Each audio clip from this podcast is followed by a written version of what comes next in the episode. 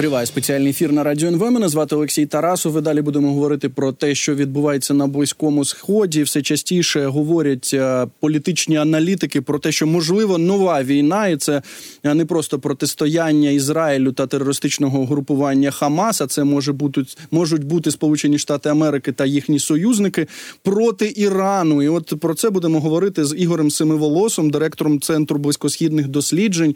Пане Ігорю, вітаю вас в ефірі. Слава Україні.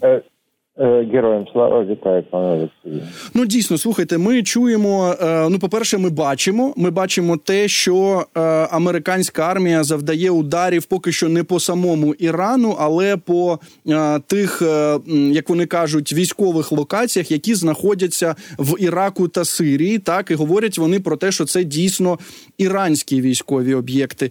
І далі ми все частіше чуємо про те, що у Ірана є така можливість створити ядерну бомбу бомбою, що це може статися ну буквально за два місяці. Здається, раніше ми такого не чули, чи я помиляюся?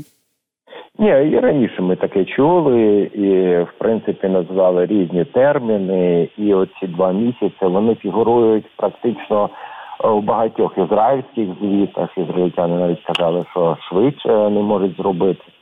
Тому я виходячи з цього, я можу сказати, що тут немає нічого нового. Тобто, в принципі, в принципі, а іранці очевидно можуть створити ядерну бомбу. Ну питання полягає в тому, як е, чи існують е, носії, які б могли б ефективно скажімо, перекинути цю ядерну бомбу на територію противника. Тобто Е, чи є такі ракети, чи можна чи є такі е, інші носії, які власне це можуть зробити. Виходячи з того, що е, є в відкритих джерелах, то іранці не мають таких носіїв їхні ракети. Без сумніву можуть долетіти до території Ізраїлю, там і не тільки, але необхідні технології, які дозволять допакувати цей ядерний снаряд відповідно боєголовку. А з цим, наскільки я розумію, у Іранці проблема, тому що цими технологіями володіють дуже обмежена кількість країн. Це звучить ну знову ж таки, не знаючи технічних деталей, це може звучати дивно. Так, ну от ядерну бомбу спромоглися вони зробити, але е, от е, саме такі засоби для того, щоб запустити її, так і щоб вона потрапила саме туди, куди б вони хотіли. Ну мається на увазі, кого там Іран вважає е, своїми найбільшими ворогами. Цього немає.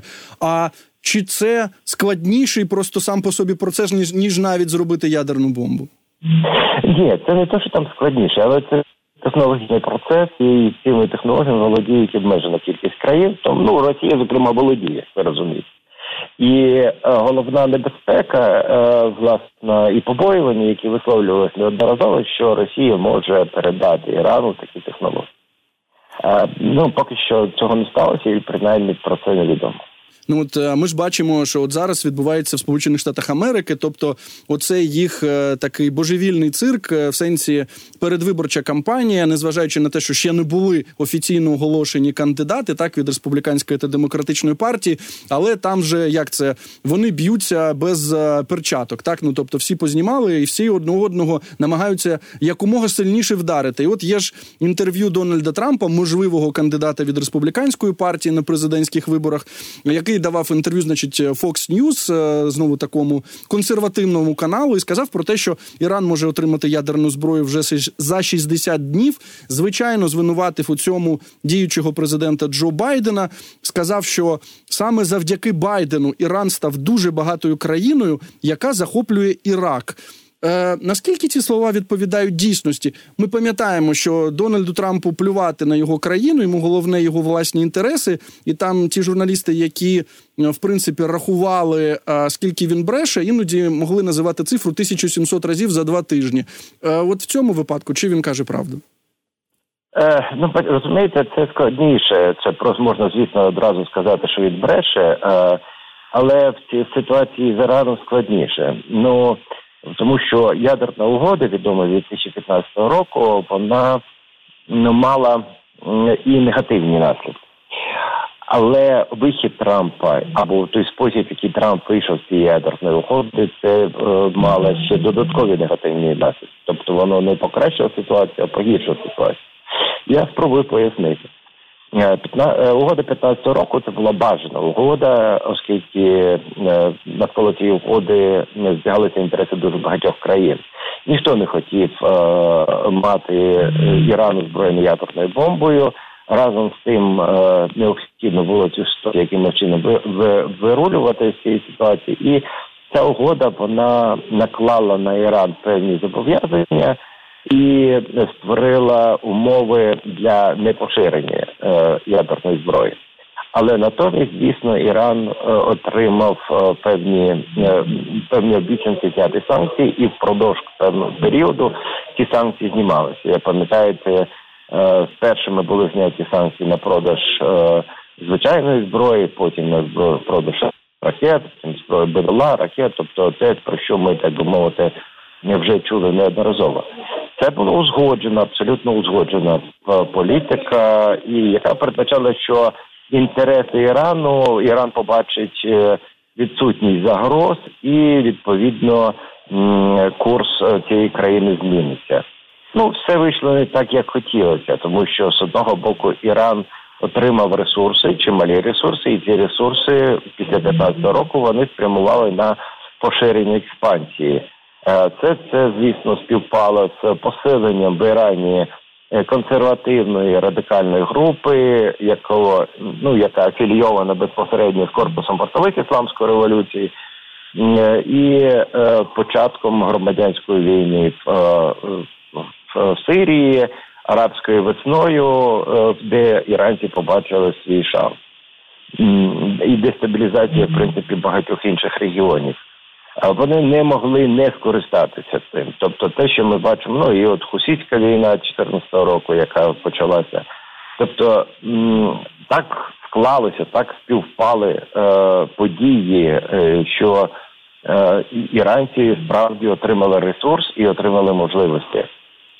Але зверніть увагу, що крім Трампа, жодна інша країна, жодна інша сторона, яка підписувала цю всеосяжну угоду, вона не вийшла з цієї з цієї угоди. І якщо на Іран накладаються санкції, то накладаються вони не в зв'язку з цією угодою або порушенням цієї угоди, а накладаються в зв'язку з порушенням прав людини.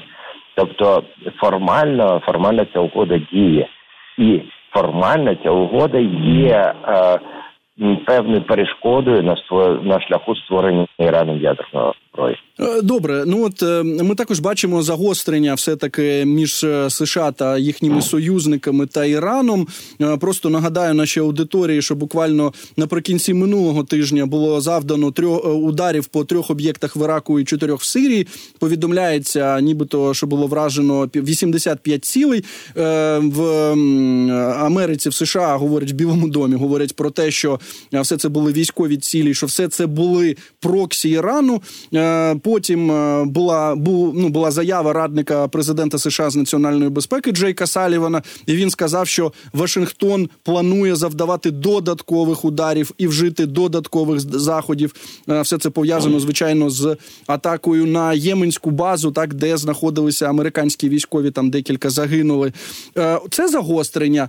Наскільки воно виглядає загрозливим? Чи ми вже таке багато разів бачили, як то казав президент Кучма? Це ж було вже.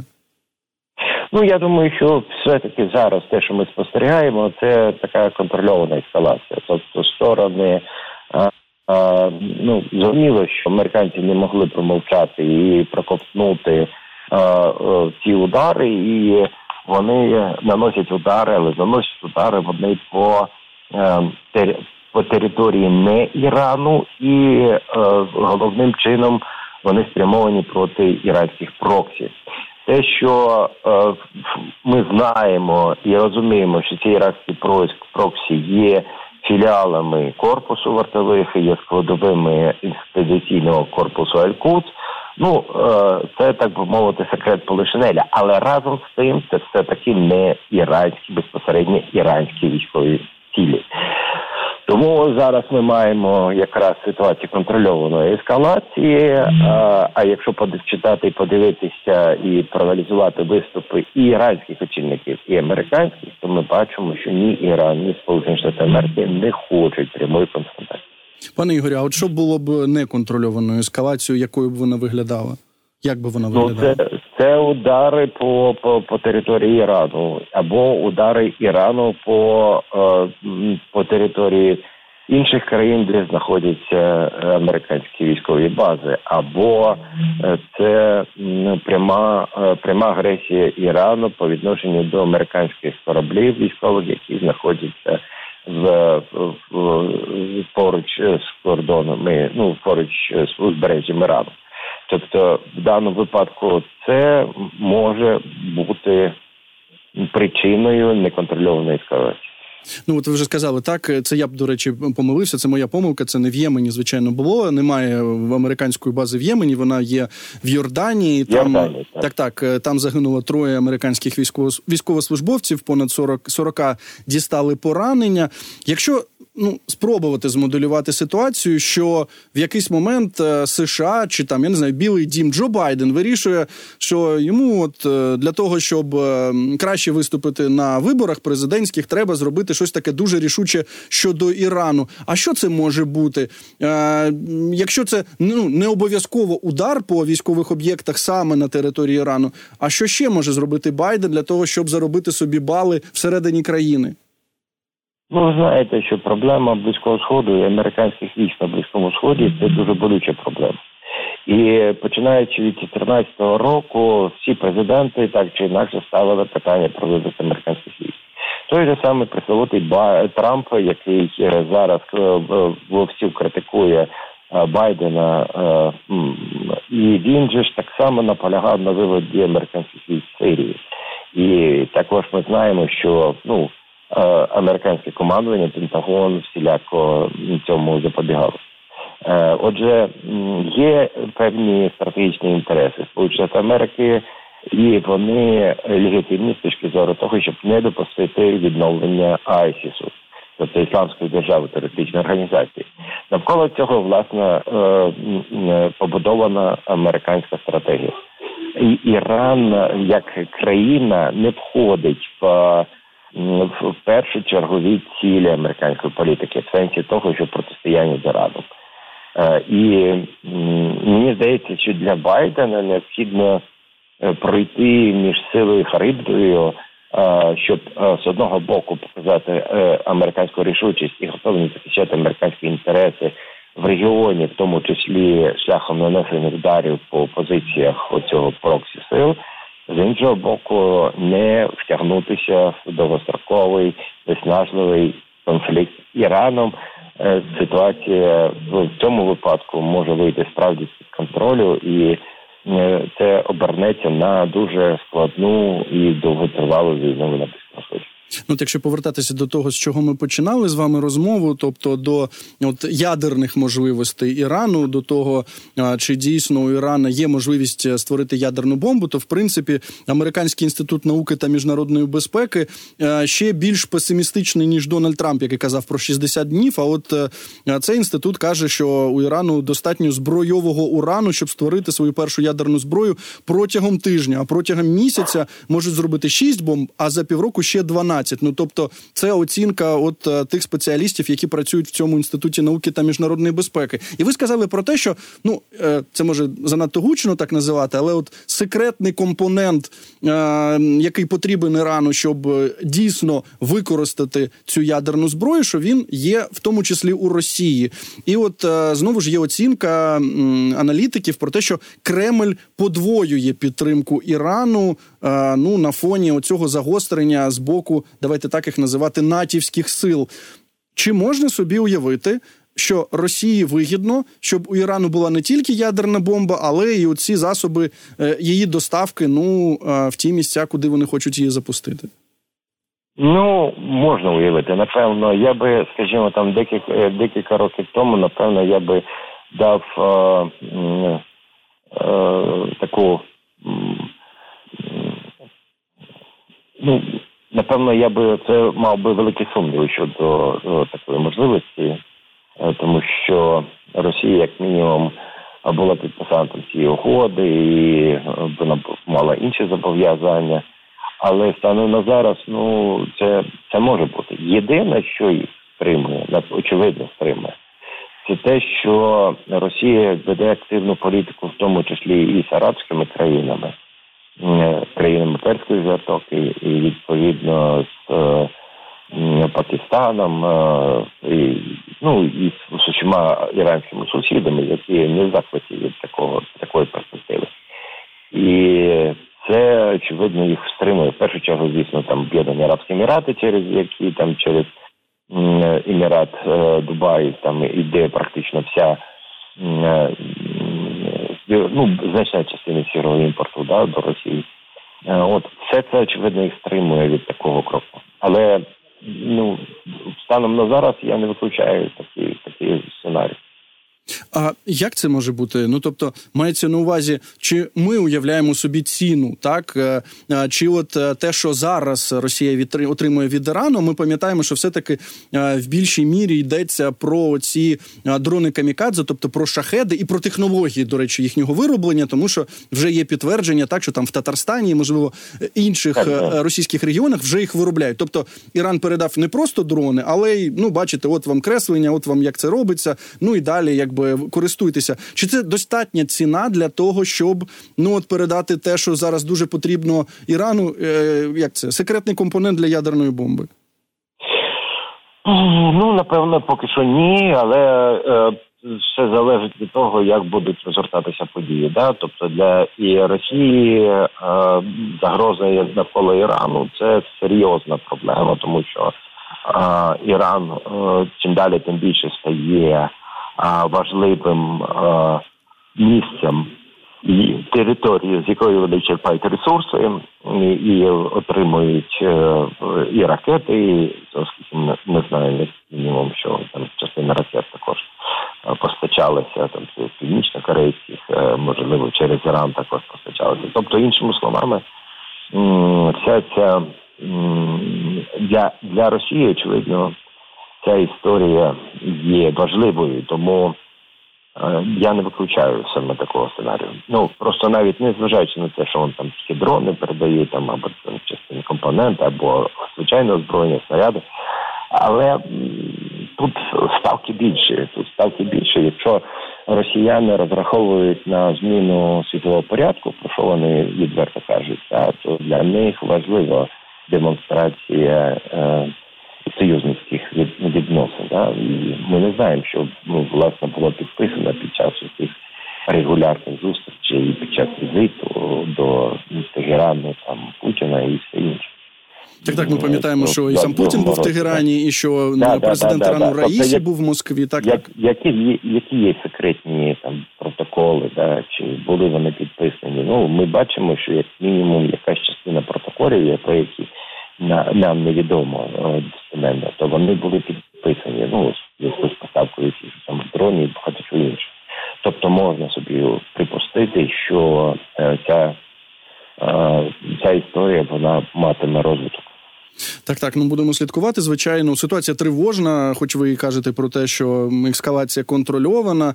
Е, єдине тоді запитання залишається: якщо раніше були важелі для того, щоб контролювати Іран, е, для того, щоб ну е, стримувати ядерну програму і так далі, то ці чи чи якісь важелі ще залишилися на того, для того, щоб тиснути на Іран у наших західних партнерів?